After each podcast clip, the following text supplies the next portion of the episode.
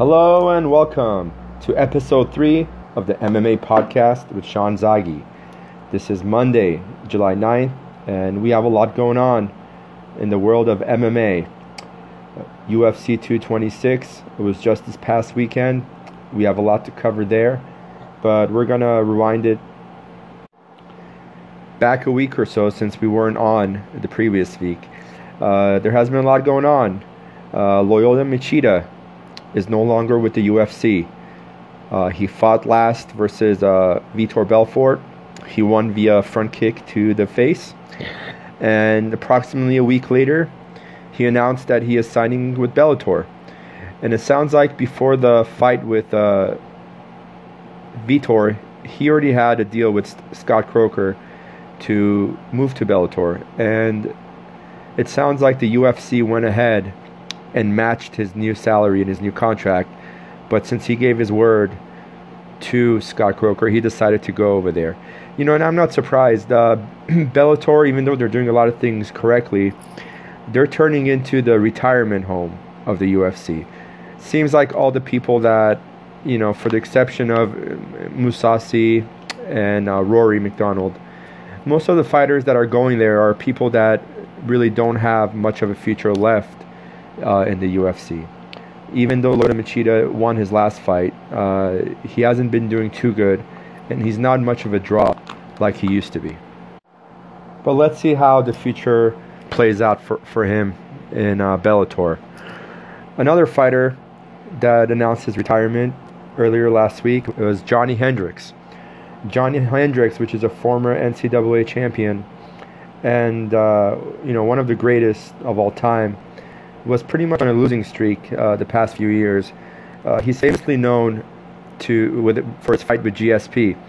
A lot of people, including myself, thought that he won that fight and that he got cheated out of the decision, and uh, and he got cheated out of the belt. But later on, after GSP uh, retired, he went ahead and he fought Robbie Lawler and he won the UFC welterweight championship.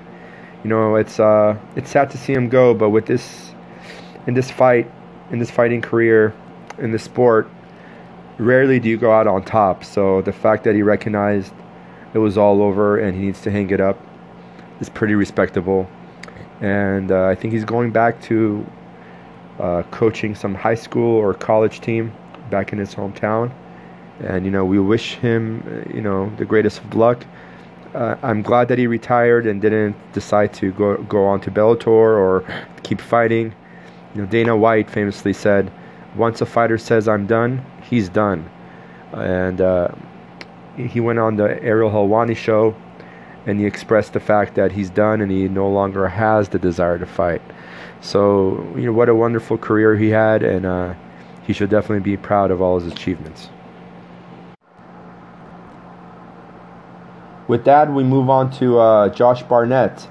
Uh, Josh Barnett uh, one of the most decorated heavyweights in UFC history, and also the first fighter to go against uh, USADA and win. Uh, he got flagged for for something in a supplement that he was taking, and until today, nobody has been able to win any sort of appeal against USADA. But he went ahead and he fought it, you know, and it took him quite a while. I believe it took him. Uh, over a year or two, and you know that's a long time in, in the fighting world. A year or two, uh, you know, translates into maybe ten years of a regular career. And when he was done uh, with his battle in USADA and was cleared, he decided that you know what, I don't want to fight in an organization that's overran or oversaw by uh, USADA. Where he's going next is unclear if he's going to fight in the PFL, if he's going to go to Bellator. Uh, one of the biggest super fights that everybody wanted to see that never happened was uh, was Barnett versus Fedor. So maybe he could uh, go to Bellator and we could see that super fight.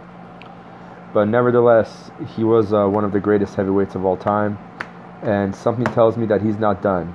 Uh, he still has a few uh, few years left in him, and I think Bellator would be a great fit for him, and maybe we could uh, see that super fight. Which brings me back to USADA.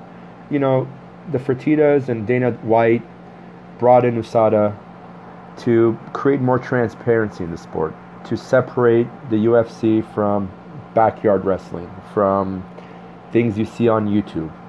And for the most part, it's ended up hurting them more than it has benefited them. You know, I can't even count how many fights have been canceled due to fighters being flagged um, for USADA violation. Uh, no fighter obviously likes to be followed by them. If you leave the state, if you leave the country, you need to notify them. They show up at your house for random drug tests. And ever since USADA has came in, I don't see anything good that's happened for the sport, other than a lot of people have considered it a more legitimate sport because the fighters are getting tested. But I know their contract with USADA is going to be up in the next year or so. And I'm curious to see what they're going to do next. You know, the UFC was sold for $4 billion. They just closed a big deal with ESPN. Uh, maybe at this point it's a good time to, you know, ditch USADA and transfer over to maybe a more in-house style of, of drug testing. Um, I'm not a really big fan of USADA, and I think uh, either are any of the fighters that are on the roster. So during last week, it was International Fight Week, which usually has a pretty stacked UFC card, and on top of that, there's a Hall of Fame introductory. This year, uh, a lot of people were inducted to the Hall of Fame. Uh, Bruce Connell, he was a longtime producer of the UFC. When you watch the UFC, the intro where the where where Joe Rogan and Jon Anik are standing, and the transitions, and the B-roll, everything that makes the UFC the UFC as far as television goes, he was in control of. He was the, the voice in the earpiece, uh, directing the commentators, and he uh, sadly passed away last year due to some uh, health issues. So they paid a pretty nice tribute to him and he was inducted to the UFC uh, Hall of Fame. Also, UFC co-creator Art Davie, uh, he was he was inducted to the Hall of Fame as well. Uh, he a long time ago came up with a concept that later on turned into the UFC, and you know it's really important to acknowledge him because if you enjoy the UFC, if you enjoy Bellator, if you enjoy any sort of mixed martial arts, he was the founder, or at least a co-founder of the sport and uh, it was really nice to see him being inducted to the Hall of Fame. Another inductee to the Hall of Fame was uh, Matt Serra. Matt Serra has had a very long and successful career in the UFC. His most memorable fight, of course, was when he knocked out GSP. You know, a lot of people like to say, you know, Jon Jones is undefeated, Georges St. Pierre is undefeated. The fact is that they're not undefeated. Both of them have lost Jon Jones lost to Matt Hamill in a disqualification. Uh, you know, disqualification is a disqualification. You can't claim to be undefeated if you lost a fight. And GSP got knocked out by Matt Serra. A lot of people call it a, a lucky punch. A lot of people call it a fluke. But hey, this is the sport and these are the rules. If you are disqualified or if you get knocked out, it's the same. It, it's a loss and it goes on your record. And he was inducted to the Hall of Fame this week and uh, his longtime coach and partner Ray Longo gave the introductory speech, and uh, it was really fun. He actually was in the news. Uh, Matt Serra, that is, he was in the news prior to the introduction to the Hall of Fame. He was eating at a restaurant in Las Vegas, and there was this drunk man making threats and starting fights with people. So he took control, put him on the floor, sat on him, and held down his hands until security came. And it was all over the news and all over uh, social media. Uh, it's fair to say he had a uh, pretty fun weekend altogether. The highlight of the Hall of Fame was Ronda Rousey. She was inducted to the Hall of Fame. You know, there's uh, there's two sides of the story. If you listen to the uh, Ariel Helwani and the Bad Guy podcast, which is actually not a podcast, it's a show with Ariel Helwani and Chael Sonnen. They had conflicting uh, opinions about this. Ariel Helwani said, you know, it's too soon to have her inducted in the Hall of Fame. She left the sport in bad terms. Uh, she refused to make any appearances, and she actually refused to talk about her loss to Amanda Nunes or her loss to Holly Holm. And she kind of left with a bitter, you know, bitter state, bitter taste in her mouth. We didn't see her do any sort of publicity work. We didn't see her in the stands during any other UFC event. She pretty much disappeared. And for her to be inducted this soon it really doesn't make sense and it shouldn't have happened. And uh, Chael, Chael's uh, point of view was that you know she was she's a trailblazer. She was the first uh, bantamweight women's champion, although she was the first champion in the UFC. Uh, even though she was given the belt when she arrived, uh, she still deserves to be in the Hall of Fame. You know, I think both of them are correct, but it was definitely a little too soon. I believe her last fight with Amanda Nunes was, uh, I don't know, I want to say two years ago. I may be wrong, but closer to two years ago. And yeah, for the fact that she left, you know, in a bitter state and she went to the WWE, she didn't really want to look back or think about the UFC. And to be honest, I was shocked that she actually showed up to accept her award based on the way she was acting and the way she didn't want to be associated with the sport anymore. I was under the impression that she would definitely not show up to the Hall of Fame. But she did. Her speech was kind of weird, uh, but nevertheless, she is in the Hall of Fame. And let's just uh, be clear what is the UFC Hall of Fame? It's literally a hall at the UFC headquarters with some plaques on it. It's not like the Baseball Hall of Fame where you go and you see there's a museum or the NBA Hall of Fame where you get to go visit a place and uh, it's open to the public and you could read about these fighters. It's more of a recognition. And uh, if she deserved it or if it was early or if it was too late, you know, that's something that's up for debate. But, anyways, it happened. She was inducted. She seemed very happy. And uh, we're going to move on. UFC 226. All right, International Fight Week. It seems that International Fight Week has been cursed. Uh, last International Fight Week last year, Amanda Nunes had to pull out of the fight. The previous years, Jon Jones had to get pulled out, and Conor McGregor had to get pulled out. It seems that every year in the month of July, when they do have the International Fight Week, they do have a stacked card, and something ends up happening. And being true to tradition, the same thing happened this year. Uh, the co-main event was Max Holloway versus Brian Ortega. Just a few days before the show, there was reports that Max Holloway had to withdraw due to concussion-like symptoms. And if you guys all remember, there was a fight between him and Khabib not too long ago, and he had to withdraw for kind of the similar reasons. Uh, with that said, they tried finding a replacement for Brian Ortega, Jeremy Stephens, but he declined. And, you know, he has every right to decline. This is not a dog and pony show. This is the UFC and this is Ultimate Fighting. And Brian Ortega is a big prospect in the division. He is a future star, if not already. I remember when I saw him live and he fought uh, Clay Guida. Clay Guida was winning towards the end. He knocks him out and I told myself, man, this guy's something special. He's been unde- he's been undefeated until now, and uh, he actually deserves to fight for the title. He doesn't deserve to come in last minute and fight a replacement just because Max Holloway has withdrawn. And uh, w- what's going on with Max Holloway? You know, we don't know, but there's a big underlining problem with him. I don't know if it has to do with the weight cut or if he has some sort of serious underlying disease. But uh, Dana White said it's going to be a long time before he fights. We need to figure out what's wrong with him. And I agree. Uh, you know, God forbid if he has some sort of tumor or something more serious going on. But this is the second fight he had to pull out of uh, back to back.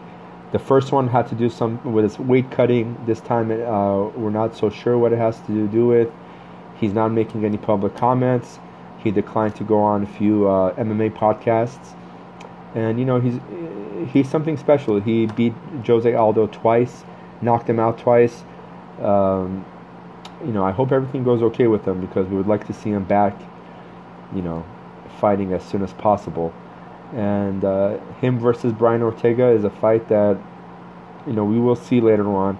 And who knows? If we find out that he's going to be out for a very long time, Dana White might have an interim belt and have, I don't know, Brian Ortega fight someone else for the interim title, maybe Jeremy Stephens. He would make sense. He would, he would be next in line or if there's something serious going on with Max and he will be out indefinitely, maybe he will get stripped altogether. But you know, let's stay positive and hopefully uh, Max will be back soon to defend his belt. Even with the Holloway Ortega fight being canceled, it was still a pretty stacked card. We had a lot of good fights. Uh, let's start off with Acosta versus Uriah Hall. You know, Roy, uh, Uriah Hall has that killer spinning back kick, but Acosta, he looks like a a wider version of Tyron Woodley. This guy is shredded, and he's very talented too. There was a few moments in the fight where he did go ahead and uh, hit Uriah Hall with a low blow. I think it was two times where they actually had to take time out and uh, maybe an actual eye poke as well. Uh, he ended up knocking out Uriah Hall, but I know it was a very frustrating fight for Uriah because, like I said, he did get uh, kicked in the balls twice, and it seemed to be pretty bad. They had to take a few minutes out, and uh, nevertheless, he did end up losing the fight. Uh, last time we saw Costa fight wasn't wasn't until like a very long time ago, and hopefully he will be fighting sooner than later moving forward, uh, this for me this could have been uh, the fight of the night. Perry versus Felder. Man, man, that was a dog fight. That was a dog fight. These guys went at it like fucking dogs. There was blood all over the octagon, and it was a great fight. It was a great fight. There was times where I thought Felder had the upper hand but uh, Perry was ended up dominating a few rounds. He ended up winning uh, via decision, and man, I gotta say, for me that could have been fight of the night. It really could have been fight of the night. Moving forward, Michael Chiesa versus Anthony Showtime Pettis. Anthony Showtime Pettis brought the best version of himself to that fight last night or Saturday, as I should say. We all remembered Anthony Pettis before his losing streak, the one that was on the cover of the Wheaties cereal, the one that was world famous, the one that had that famous finish when he kicked Benson Henderson in the face, which is still one of the biggest highlight reels in uh, UFC history.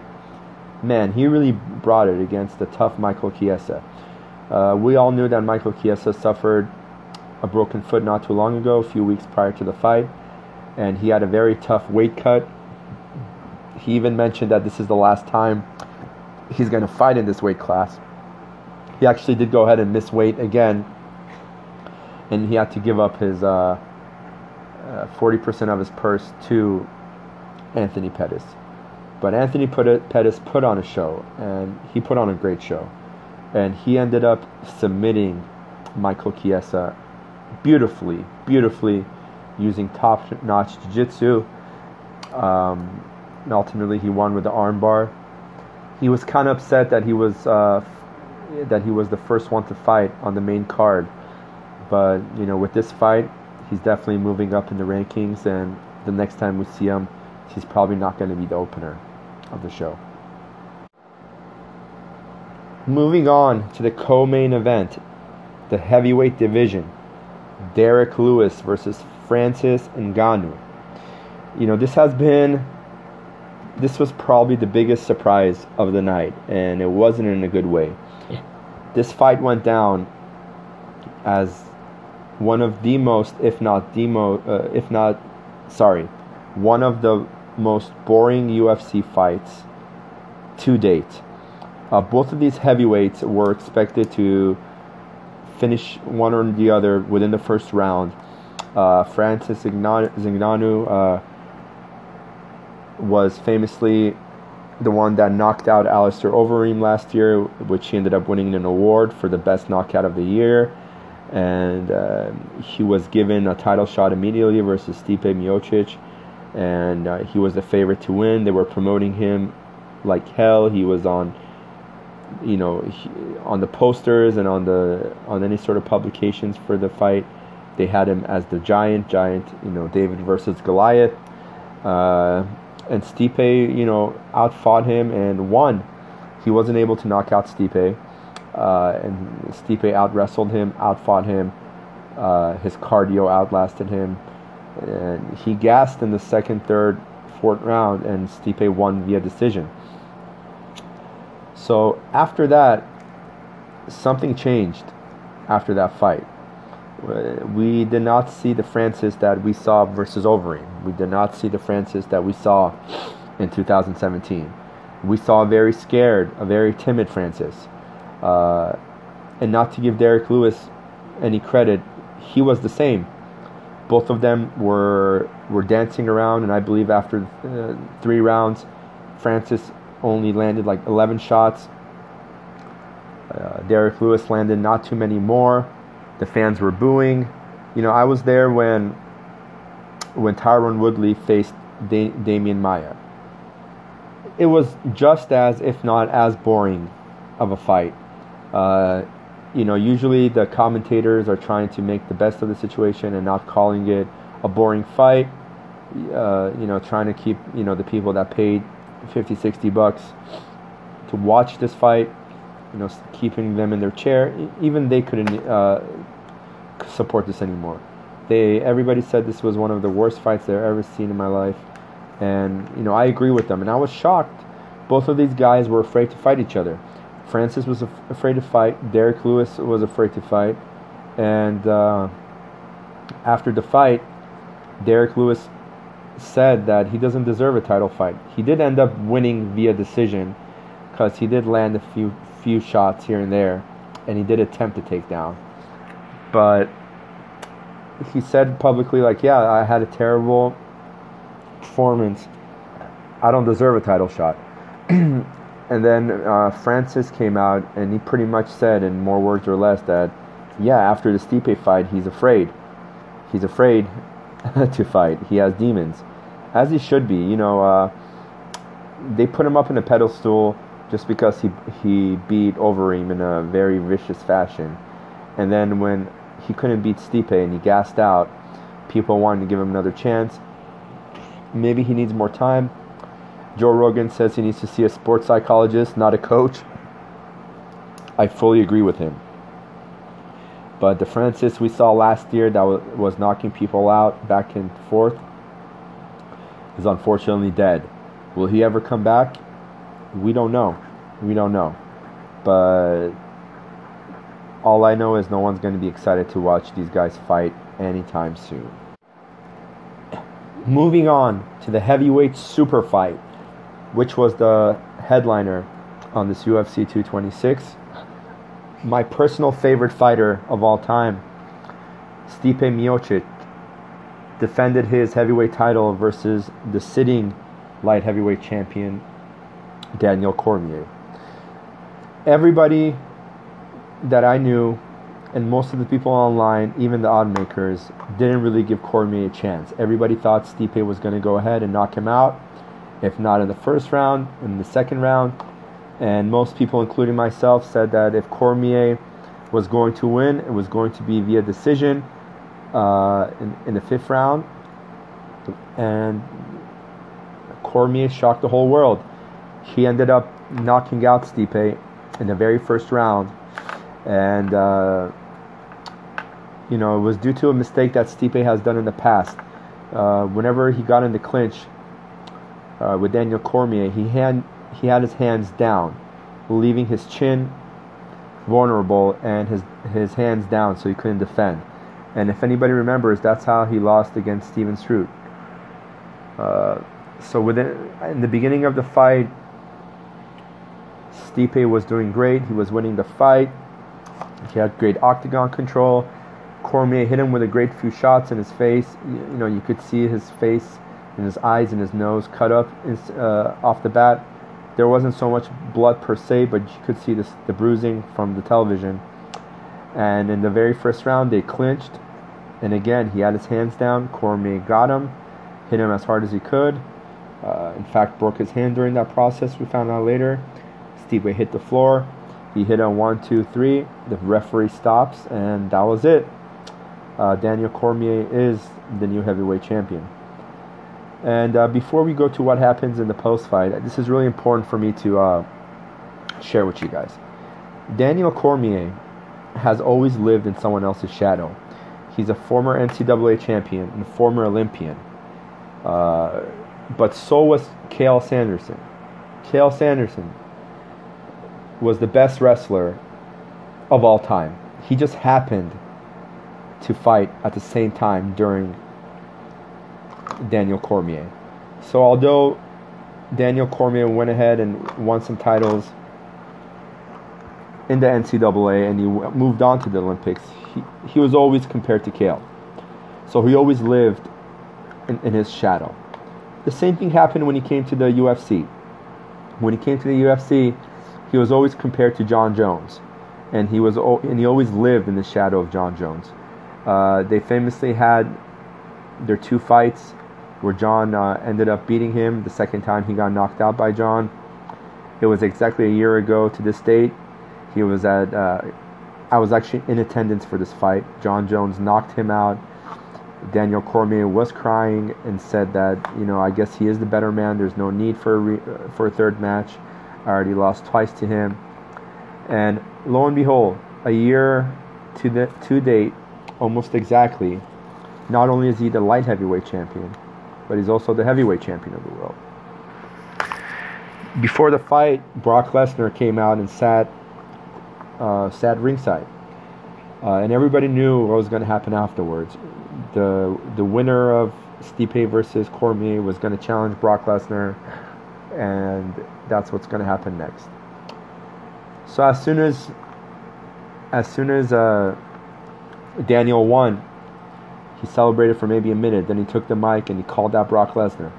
Brock Lesnar came in, shoved him, called Miocic a piece of shit, called Cormier a piece of shit, called uh, Francis a piece of shit and uh, they set the stage for a big fight. But Daniel Cormier has a broken hand. He's going to be out for a while. And Brock Lesnar did join the USADA pool for testing in order to be able to fight again. And he's probably not going to get cleared until next year. Cormier famously said if he wins this fight or if he loses this fight, he only has two more fights left and he plans on retiring early next year. So, what does that say? That says that even if they fight next year and Cormier wins, he's probably just going to retire soon afterwards and vacate the heavyweight title. Or it says if Brock Lesnar wins, his next fight is going to be Stipe versus Brock Lesnar because obviously he was still the number one contender.